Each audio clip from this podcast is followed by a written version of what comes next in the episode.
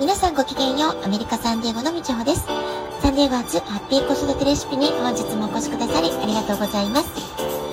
みんな違ってみんないい。ママが笑顔なら子供も笑顔。子育てで悩んでることの解決のヒントが聞けてほっとする。子育てがちょっと楽しく思えてきた。聞いてくださっているあなたが少しでもそんな気持ちになってくれたら嬉しいなと思いながら配信をしております。えー、31日にサンディエゴに帰ってきて、えー、翌日初日の、えー、昨日6月1日は、まあ、朝からね、えクライアントミーティングが入ってたり、え仕事も結構いろいろやることがいっぱいあったんですけれども、まあ、何よりね冷蔵庫が空っぽってことで午後は食料品の買い出しに行ってきました。で日本ではレストランはもちろんのことスーパーなどで買い物することも結構多かったんですけれども、まあ、日本では何でもがねすごく安いなって印象がありました。でさらに今は円安ドル高という為替の動向がありますから私のようにドルを持って旅行している者にとってはさらなるお得感っていうのを感じたわけですよね。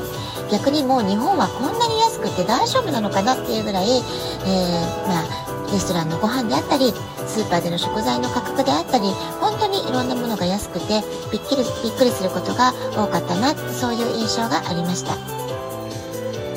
で逆にね帰ってきて久しぶりにアメリカのスーパーで買い物をするとあっという間に100ドル近く使ってしまったりするわけですよね。ですので、まちょっとね日本の感覚でお買い物をしちゃうと結構ねコストがかかってしまうなってことも感じています。それからマスクの状況なんですけれどもアメリカのスーパーどんな感じかな久しぶりに、えー、見て、えー、周りをね見てみたんですけれどもマスクをしている人していない人、まあ、大体半々っていう感じかなと思いました、えー、コロナ感染者は相変わらずいるようですけれども、まあ、みんなある意味落ち着いたというかね少しこの状況に慣れてきたというか、まあ、大騒ぎしなくなったのはすごくいいことじゃないかなっていうふうに感じています。騒がず慌てず淡々と自己免疫を高める生活習慣、まあ、こういったことをね大事にしていけば、まあ、そんなに怖がることはないんじゃないかなと思います。栄養バランスが取れた食事質の良い睡眠をとってあとは手洗いうがいをきちんとする。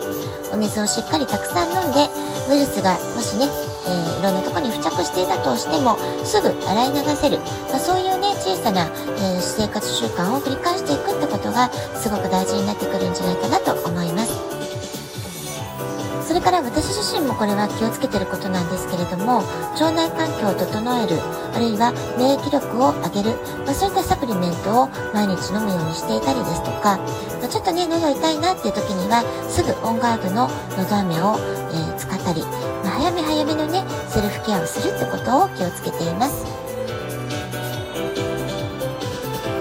ー、6月になってもうねだんだんこの1年の後半戦に差し掛かるってことで、まあ、いろんな意味で大きな変化を感じることも増えてきたんじゃないでしょうか。例えば日本でも、まあ、あの海外渡航に関してはねすごく規制が厳しい国だったわけですけれどもこの6月になってから大幅に入出国が緩和されてきましたよねですから海外から多くの、えー、旅行者が入国することができるようになってきたようです。それから昨日ニュースになったところでは、え昨日から韓国のビザの発給が始まって取得するためにたくさんの人が押し寄せた、まあ、そういうね、えー、報道があったかと思います。東京領事館を通じたビザの発給までには3週間から1ヶ月ほどかかるということで今からね準備をしてもやっと旅行に行けるのは7月過ぎてからということになるでしょうかね。こういったところもね、えー、お役所のお仕事、手続きってものがもうちょっと簡略化、えー、スピーディーに、え進めるといいんじゃないかなってこともちょっと感じたりしています。というのも、日本は民間のサービスっていうのはすごく行き届いてて、最高レベルだなって思うんですよね。でそれから、あの、コンビニとか、何でも自動化されていたりとか、え自動販売機が至る所にあったりとか、その自動化するってことにかけては、すごくね、民間サービスは行き届いてるなって印象があります。で、私がすごく大変だなと感じた、え入国のシステムなどは本当にお粗末だなって感じるとこいっぱいあったんですよね。とにかく、え、お客さんを待たせてしまう時間がかかりすぎてしまう。まあ、こういったところはね、まだまだ改善の余地があるんじゃないかなと思いました。それから金融機関なども、まあ、一般的にね、手続きがすごく時間がかかるな、まあ、こういう印象がありました。まあそうは言ってもね、コロナ禍があったがゆえに日本のテクノロジーの面ではこれでも随分進化したんですよって、まあ、そんな風にね、日本にお住まいの方たちは話していましたから、えー、コロナ禍で良かったこと、進化したこともあったんじゃないかなと思います。え私が出国したのは5月の終わりでしたから、えだんだんね、え少し曇り空の日が多くなって、梅雨の気配というものも感じて、えそれから出国してきたという感じになります。え日本では6月になると本格的な釣りのシーズンを迎え蒸し暑い日が続くんじゃないかなと思います。早くマスクなしの生活ができるようになるといいなと心から私も願っています。でマスク着用のね何が怖いっていうと酸素不足が怖いことなんですよね。で酸素量が少なくなってしまうと私たちは全身が軽い酸素不足状態、まあ、酸欠状態に陥ってしまうわけです。次第に、えー、心身のいろいろなところで支障が起こってくるんですよね、えー、一気になんか症状が出るわけではないけれども徐々に徐々にその酸欠の状態が続いていることで頭がぼーっとするとか肩こりや頭痛がひどくなったとか目がかすむ。なんとなくいつもだるい。調子が悪い、まあ、こういったね症状を感じている方は、えー、一つね酸欠酸素不足が一つの要因として考えられるんじゃないかなってことを疑ってみてほしいと思います。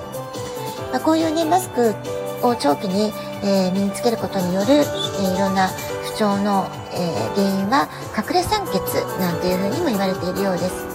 えー、なんでね、隠れ酸欠って言われるかっていうことなんですけれども、酸素の摂取量がちょっとずつちょっとずつ減ってるっていうのは、毎日少しずつの積み重ねで、えー、起こっていくものなので、自分ではすごくそのどれぐらいね、酸素量が足りないのかに気づくっていうのは難しいわけですよね。怖いのは、えー、体の不調が起こるってことも、まあ、十分怖いことなんですけれども、えー、さらに免疫力の低下を招いてしまうことにつながる。ここがねすごく怖いことなんですよね。全身の細胞に酸素が行き渡らなくなると免疫機能全体がやられてしまう。弱くなってしまう、まあ、こういったことに着実につながることが分かっているわけです。ですから人があまりいないところではできるだけマスクを外す。自分でね自分の身を守る。自己責任できちんと自分の考えて動く、まあ、こういったこともねすごく大事だと思います。できるだけ可能な限りマスクを外してしっかりと呼吸に意識を向ける。深い呼吸をゆったりして呼吸に意識を向けるだけで心も体もゆったりと落ち着いていくことができます。トレスを感じている方ほどこのしっかり深呼吸をするってことをね一日の習慣の中にぜひ入れてほしいなと思います。実は呼吸を制するものは人生を制すと言われるほど呼吸ってすごくすごく大事なことなんですよね、えー、まあ私たちね息が止まるとね簡単に死んでしまうわけです。まあ、そういったことを考えても息をしっかりとできることっていうのがどれだけ私たちの生命維持に関わっているかってことがわかるかと思います。で中でもね人間の自律神経の中で唯一自分で意識的にコントロールできるのが呼吸なわけです。例えば心臓の動きを止める止めないなんていうことは私たち勝手にすることができませんよね。えいろいろな内臓系も私たちが無意識であってもいつも食べ物が入ったら消化するというようなねそういう機能をいつも確実に毎日毎日果たしてくれているわけです。ですけれども呼吸っていうのは自分でコントロールすることができる。これがね大きいポイントなんですよね。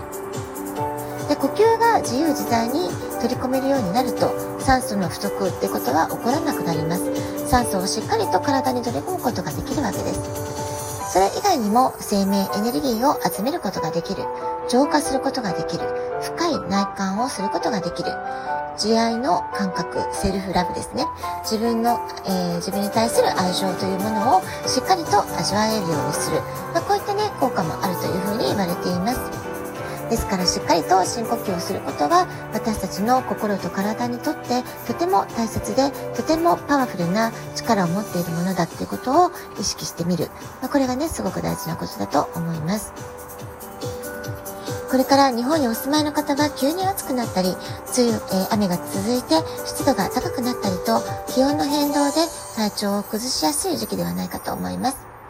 一方、アメリカでは今、学校の年度末、卒業式ということで、えー、まあ5月の終わりから6月にとてもね、行事が集中していたりもします。ですからみんな大忙しのシーズンになるので、えー、こちらはメンタルストレスが溜まりやすい時期でもあるかなと思います。夏休みの準備などを始めるのも今ぐらいの時期ですから、えー、特にね、お母さんたちは、えー、走り回ってる、バタバタと慌ただしい毎日を過ごしているっていう方が、え、大半なんじゃないかなと思います。